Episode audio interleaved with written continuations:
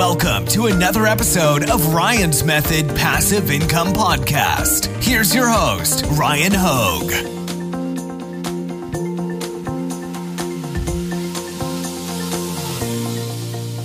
Hey guys, welcome back to my Amazon FBA 2020 mini series. This is part five, and I'm going to be covering how to request an invoice and send payment so that production can begin on your first order. Now, I mentioned in the last video that I'm going to be selling hand sanitizer in this tutorial. Uh, if you guys are wondering, the product is out there for sale at fortifiedbiolabs.com. We are currently in the last stage of getting into brand registry so that we can list this product for sale on Amazon's catalog.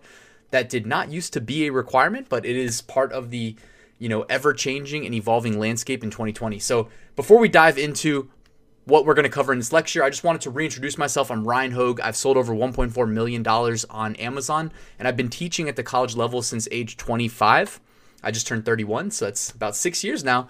Uh, I wanted to let you know that I have a free FBA mini course that you can subscribe to if you follow a link uh, in the description below, and I'll deliver a uh, daily lesson to your inbox, walking you through step by step how to get started. I also have a free Facebook group if you want to ask me questions, join a community of like minded FBA sellers looking to learn the ropes or help each other out. Uh, you can find me in there. Links also in the description. And if you're wondering why you should trust me, because you should be wondering that. Why, why wouldn't you? Uh, you can actually track my journey as an FBA seller from the first month of profits all the way through the current month. I've been publishing these uh, monthly passive income reports on my blog and on my YouTube channel since day one. And I have an Amazon FBA full course. It goes into extreme detail. I call it the most detail oriented FBA course out there. I spent over a year writing it, and it's currently 20% off through tomorrow as a part of my birthday promotion since my birthday was over uh, Easter weekend. All right, last, find your why. Why are you looking to start a new business venture? Why are you looking to make passive income? Understanding why you're doing this will help you stay focused and see your goals through till the end. You no longer have an excuse of like not knowing how to get it done because you found my tutorial, you know I've got the full course. Follow along with me, see it through till the end. You'll be better off for it when you're looking back at the grind. This is the grind, this is the hard part. It only gets easier. All right, let's get started on the lesson. So, first, we're going to request a pro forma invoice or PI, as a lot of um, the suppliers, the sales agents you deal with, may refer to it. Basically, what this is going to do is outline the order details. All right, so did you do your two homework assignments from part four? You were supposed to pick your product because you really can't move forward without selecting that product. And did you order samples? Because without ordering samples, you're running the risk of not sourcing the highest quality product. And if you are against some you know competitor on Amazon and they source the highest quality product, over time it is going to reflect in the reviews. And if they have a higher, you know, average review rating than you, it's not gonna it's not gonna look good for you as a prospect unless there's like a huge price differential or something like that in between your products and you can justify lower quality with a better cost. But that's i don't like going that route personally speaking from experience all right, so your pro forma invoice, it's not a legal document. It indicates in good faith that you intend to work with the supplier. So, you know, suppliers know that you order samples from not just them, but from their competitors. And they know that they have a 1 in X chance, where X is the number of other suppliers you're interviewing, of working with you. And they want your business. When you send the pro forma invoice, that's like indicating, hey, I've made the decision to move forward with you guys and it's going to include important order information. Namely, it's going to include things like what product you're paying them to produce, the quantity of units that you're purchasing, how the price is agreed upon, uh, or what price you agreed upon per unit, how it will be packed. So you're going to need to know this when you ship it into Amazon. So a lot of people think that like you should pay your supplier, have it shipped to your house so you can review and inspect it which you can do, but that's not like a scalable thing. So if you want to do that for your first order because you're excited it's your first order, fine. You know, you can give them your home address and they can ship it to your door. But like, you know, I, I personally don't do that. Um, I just have it shipped straight to Amazon. And when you send it directly to Amazon, you're going to need to tell them things like how many units go in each master carton, what is the weight and dimensions of the master carton, how many of them are you sending, Uh, knowing how it's going to be packed is important in case there's prep required. That is one of the steps when you're creating what's called an inbound shipment, letting Amazon know that you're sending inventory in. Um, basically, like all these things, you just want to iron these details out up front so that there's no surprises along the way. You also want to state the terms of delivery. Now, for your first order, I recommend just doing Air Express, just having it shipped via air. It's quick, it's easy, it's a little bit more expensive, but it gets the product to Amazon, gets your listing live and selling as quickly as possible. Path of least resistance. But after your first order, you're going to want to work with a freight forwarder and um, probably ship via sea and you can actually talk to your freight forwarder and get their input on you know it, it's not like a perfect equation all the time but typically like fob means free on board. The supplier will get it to port for you but they price that in to each unit's cost or exw it's called ex works where you're responsible for having it picked up from their facility. And again work with a freight forwarder eliminate headache. There's no need to freak out over how complicated this can be if you have a trustworthy freight forwarder, which, by the way, in my course, I hook you up with one that I've actually flown to China and met in person. Just saying, um, trying to make this as easy for my students as possible. And another thing you'll get if you opt to join my full course is a purchase order contract template. Now, this is not a required thing to use every time you place an order with a supplier. I've only really ever used this when it's like my first time dealing with a supplier. Um, I did lean on the two lawyers that I have in my immediate family, my dad and my sister, for help getting this written up.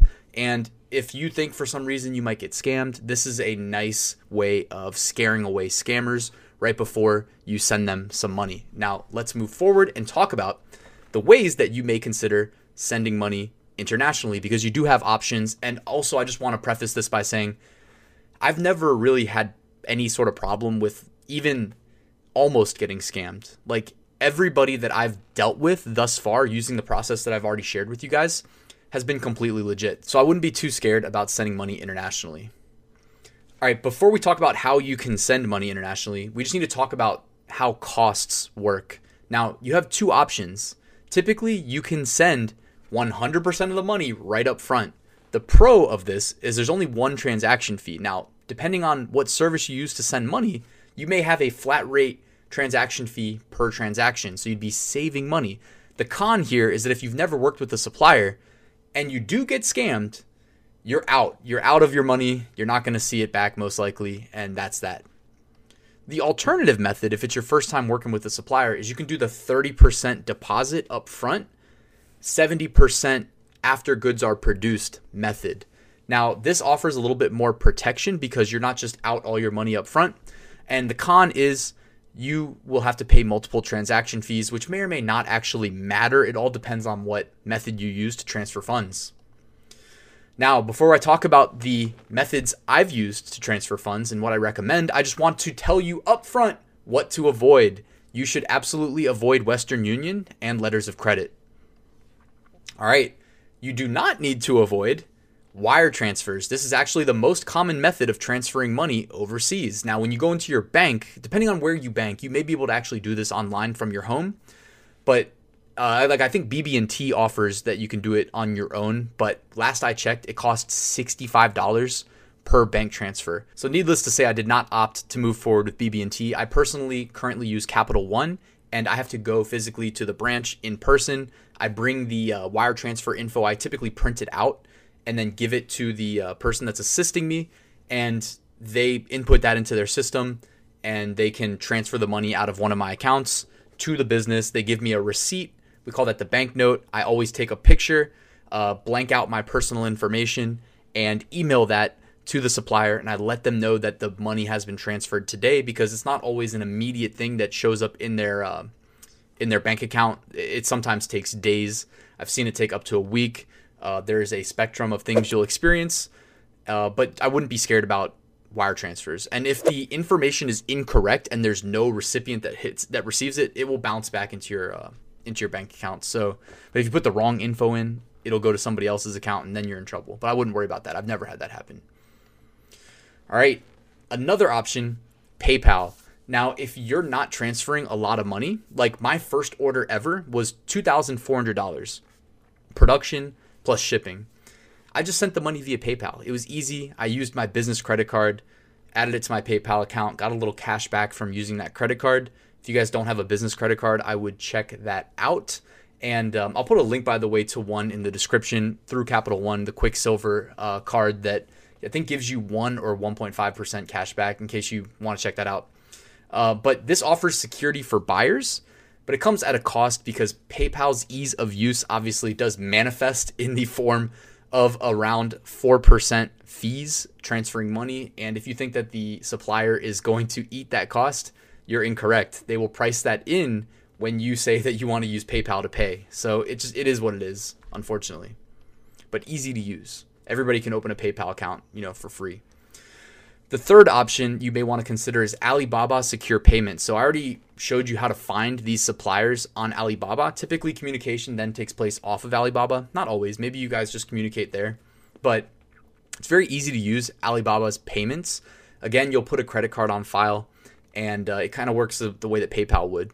But in this case, the money is held in escrow until you approve the order. So if you're really worried about getting scammed, uh, scammers are not going to use Alibaba Secure Payment, so they because they can't come out ahead doing that. At least not that I've ever heard of. Um, but the supplier must be pre-approved, and there's a five percent fee, so it's even higher than PayPal fees on average. That is charged to the supplier, but again, believe that's going to be priced in. If you want to use the Alibaba Secure Payment uh, typically you'll probably see that the contract that the supplier sends you. So they'll send you it through Alibaba, by the way. And each of these suppliers has their own preferred method of accepting payment. So it's not like you have to come prepared and tell them how it's going to go down. They'll probably like tell you how they'd prefer to receive payment. All right, so your homework for tonight is to place your order, get it paid for, get production started. All right, next time I'm going to show you how to create the product listing once the product listing's created, we can generate labels that we're going to ask those suppliers to place on our uh, products that they produce so that when Amazon receives them, they can scan the barcode and it's ID'd in their system, as well as the master cartons themselves. They're going to have Amazon specific labels on them so that when Amazon receives them, they scan, they know exactly, their system knows exactly what it is, what to do with it, etc. That's how this works. Don't worry, I'm going to demystify it for you, and um, everything's going to be smooth sailing. All right, guys, and I just wanted to remind you if I can do it, so can you. It's tough as you go through it for the first time, like most things in life, um, which is actually not a bad thing because it creates a barrier of entry, and people that are quitters, they give up. But not you. Hopefully, you're going to see this through till the end, and you'll be successful and better off for it when you're looking back at the process. Thank you guys for watching the video till the end. Do me a favor, hit that like button if you got any value out of it. And if you're not subscribed, what are you doing? Come on now hit that subscribe button. If you want to be alerted next time I drop a video, just hit the bell there that you see above my head. And uh, yeah, I look forward to seeing you guys at the next video.